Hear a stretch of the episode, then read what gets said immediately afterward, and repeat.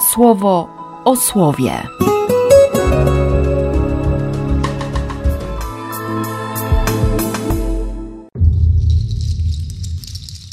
8 marca, poniedziałek. Z drugiej księgi królewskiej. Naaman, dowódca wojsk Aramu, zajmował wysokie stanowisko u swojego pana i cieszył się wielkim szacunkiem z powodu swojego znaczenia. Za jego bowiem sprawą pan dał wolność Aramejczykom, ale ten bardzo potężny człowiek zapadł na trąd. Kiedyś lekko zbrojni zrobili wypad z Aramu i z terenów Izraela uprowadzili do niewoli małą dziewczynkę. Została służącą żony Naamana. Pewnego razu odezwała się do swej pani: O, gdyby mój pan stanął przed prorokiem Bożym, tym w Samarii, to on by go wyleczył z trądu. Ona poszła i oznajmiła swojemu panu: To dziewczę z terenów Izraela tak i tak mówiło. Wtedy król Aramu doradził Naamanowi: Jedź tam, a ja wyślę list do króla Izraela. Wyruszył więc, biorąc z sobą dziesięć talentów srebra, sześć tysięcy złotych monet i dziesięć uroczystych szat na zmianę. Zawiózł list do króla Izraela, zawierający takie słowa: Gdy dotrze do ciebie ten list, będziesz wiedział, że posłałem do ciebie Naamana, mojego sługę, abyś uzdrowił go z trądu. Kiedy król Izraela zapoznał się z treścią listu, rozdarł swe szaty i rzekł: czy to ja, Bóg, bym potrafił ożywiać i uśmiercać? A ten tu przysyła do mnie kogoś, abym go wyleczył z trądu. Pomyślcie i rozważcie, przecież on szuka zaczepki ze mną.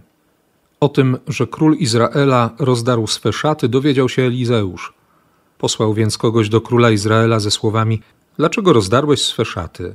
Niech Naaman przyjdzie do mnie i niech się dowie, że jest prorok w Izraelu.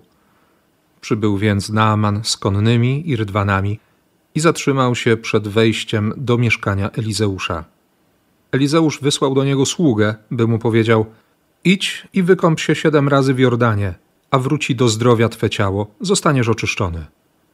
Rozgniewał się Naaman i odszedł ze słowami: Myślałem, że wyjdzie do mnie, że stanie i będzie wypowiadał zaklęcia w imię swojego Boga, że położy swe ręce na to miejsce i że usunie trąd. Czy Abana i Parpar, rzeki Damaszku, nie są zdrowsze niż Jordan i wszystkie wody Izraela? Czyż nie lepiej dla mnie pójść i raczej w nich się wykąpać, aby zostać oczyszczonym? Odwrócił się zatem z gniewem, aby odejść. Lecz jego słudzy podeszli i rzekli mu: Gdyby prorok nakazał ci jakąś wielką rzecz, czy nie wykonałbyś tego? Tym bardziej, jeśli ci powiedział: Wykąp się i stań się czysty. Naaman zatem poszedł i wykąpał się siedem razy w Jordanie, zgodnie z nakazem Elizeusza. I odrodziło się jego ciało, jak ciało małego dziecka. Został oczyszczony. Wtedy wrócił do Elizeusza, on sam i jego karawana. Przyszedł, stanął i powiedział: Oto przekonałem się, że na całej ziemi nie ma Boga, jak tylko w Izraelu. Z Ewangelii według świętego Łukasza. Powiedział też: O tak, oświadczam wam, żaden prorok nie jest mile widziany w swojej ojczyźnie. Prawdą jest to, co wam powiem. Wiele było w Izraelu wdów za dni Eliasza, kiedy to niebo zamknęło się na trzy lata i sześć miesięcy i nastał wielki głód w całym kraju. A do żadnej z nich Eliasz nie został posłany, tylko do owdowiałej kobiety w Sarepcie Sydońskiej. Tak samo wielu było w Izraelu trędowatych za proroka Elizeusza, a żaden z nich nie doznał oczyszczenia, tylko Naaman, Syryjczyk. Kiedy to usłyszeli, wszyscy w synagodze unieśli się gniewem. Wstali i wyrzucili go z miasta. Poprowadzili go aż na urwisty stok góry, na której zbudowane było ich miasto, aby go strącić w przepaść. On jednak przeszedł pomiędzy nimi i oddalił się.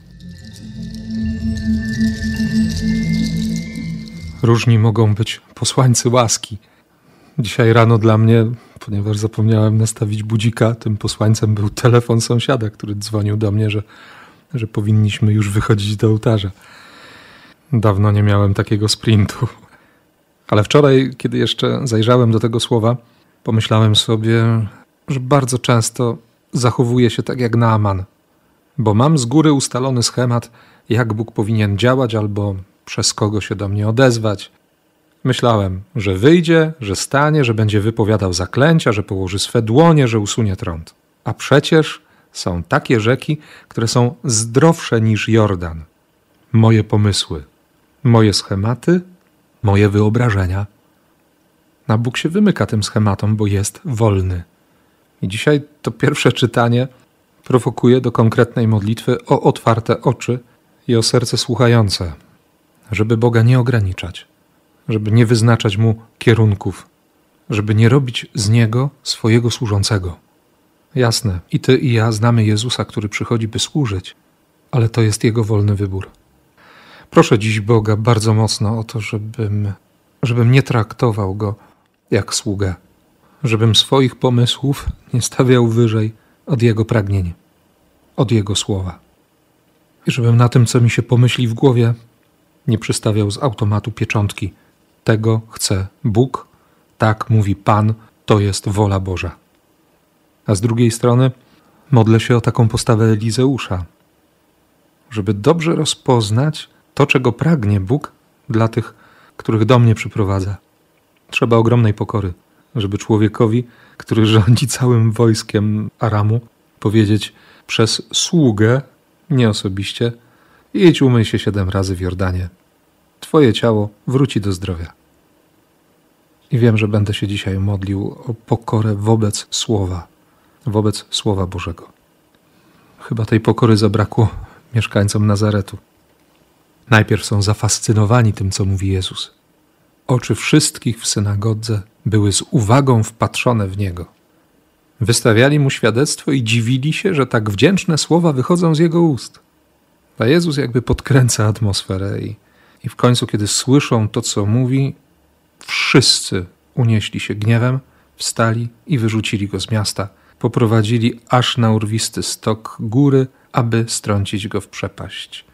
Bo im powiedział rzeczy niewygodne, bo pokazał tę historię łaski okazanej poganom.